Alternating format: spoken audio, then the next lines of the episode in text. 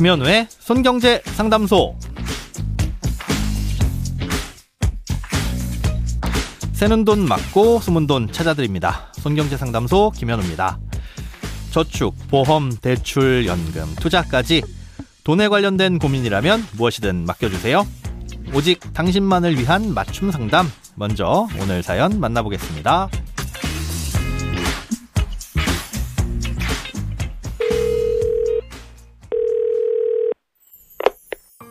자영업을 하는데 매 월마다 소득 변동이 큰 편입니다. 작년 한 해 동안 번 돈을 봤더니 가장 적게 벌었을 때와 가장 많이 벌었을 때의 금액의 차이가 거의 3배 가까이 나더라고요. 그렇다고 많이 버는 편은 아니고요. 평균을 계산해 보면 제 나이 또래 직장인과 비슷하게 버는 것 같은데 돈 관리하기가 너무 어렵습니다. 남들 다 하는 적금 하나 제대로 가입한 게 없어서 속상하기도 하고요. 자영업은 대출도 어렵고 저축도 어렵고 돈 관리를 어떻게 해야 될까요?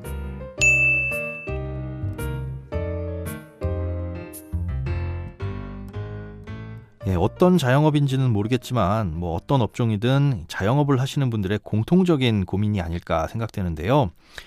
직장인들처럼 정해진 월급을 받는 게 아니다 보니 돈 관리를 하는 게 실제로도 굉장히 어렵습니다. 매달 수입을 예상할 수 있으면 얼마나 좋을까 하는 게 고민이자 바람이실 텐데요. 이 고민을 해결할 수 있는 방법은 마치 월급 받는 근로자 같은 돈 관리 구조를 만드시는 겁니다. 당장에 바로 하기는 어렵고 음, 최소한 6개월 정도의 시간이 통상적으로 걸리기는 하지만 지금부터 차근차근 해두시면 아, 적어도 올 겨울쯤엔 돈 관리가 한결 수월해지실 겁니다. 대략적인 개념을 설명해 드리자면요. 스스로 월급을 주는 구조를 만드는 건데요. 가장 먼저 하셔야 될 건 이 사업장에서 쓰는 돈과 가정에서 쓰는 돈을 확실하게 분리하는 겁니다.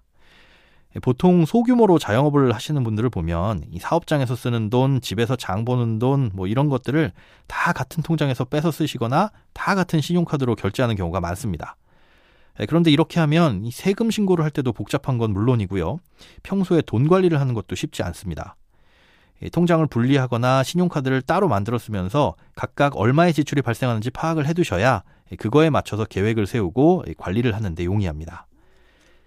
음, 사업장의 경우 특히나 매달 지출이 다를 수 있다 보니까 지금까지 따로 기록을 해두시지 않으셨다면 지금부터라도 파악을 해야 될 텐데요. 사업장은 정확히 파악하지 못하시더라도 가정의 지출만큼은 정확히 파악하셔야 됩니다. 앞으로 대략 반년 정도 생활하시면서 확인해 보시고 평균적으로 얼마 정도의 생활비가 필요한지 따져보시면 됩니다. 그리고 두 번째로 하셔야 될 건 지금부터 버는 돈은 하나의 통장에 모두 차곡차곡 쌓아두시는 겁니다. 큰 비상금 주머니 용도로 파킹 통장 같은 계좌를 하나 만들어 놓고 거기에다 남는 돈은 모두 모아두시는 거죠. 그 다음에 이 통장에 6개월 정도 돈이 모이면 그때부터 여기에서 스스로 매월 월급을 주는 건데요. 이 월급은 앞서 파악했던 가정의 평균 생활비 정도로 정하시면 됩니다. 예, 평균보다 많이 쓰는 달에는 비상금 통장에서 조금 더 가져오시면 되고요. 뭐 적게 써서 남는 달은 반드시 다시 비상금 통장으로 보내시면 됩니다. 계속 이렇게 하다 보면 이 적자가 아닌 이상 비상금 통장에 돈이 점점 쌓이게 될 텐데요. 1년쯤 지난 후에 1년 전보다 더 많은 돈이 쌓였다면 그만큼 따로 떼어내서 예금이나 다른 금융상품에 넣으시면 되는 겁니다.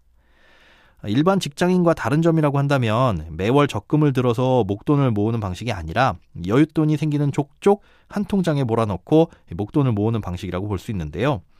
이렇게 모은 후에 뭐 6개월이나 1년에 한 번씩 뚝 떼어내서 그 돈을 굴리는 거라고 보시면 됩니다.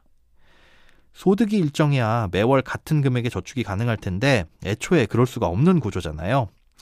꼭 매월 적금을 드는 것만이 저축은 아니니까 너무 속상해 하시지는 않으시기 바랍니다. 크고 작은 돈 걱정 혼자 끙끙 앓지 마시고 imbc.com 손경제상담소 홈페이지에 사연 남겨주세요. 여러분의 통장이 활짝 웃는 그날까지 1대1 맞춤 상담은 계속됩니다. 돈 모으는 습관 손경제상담소 내일도 새는 돈 맞고 숨은 돈 찾아드릴게요.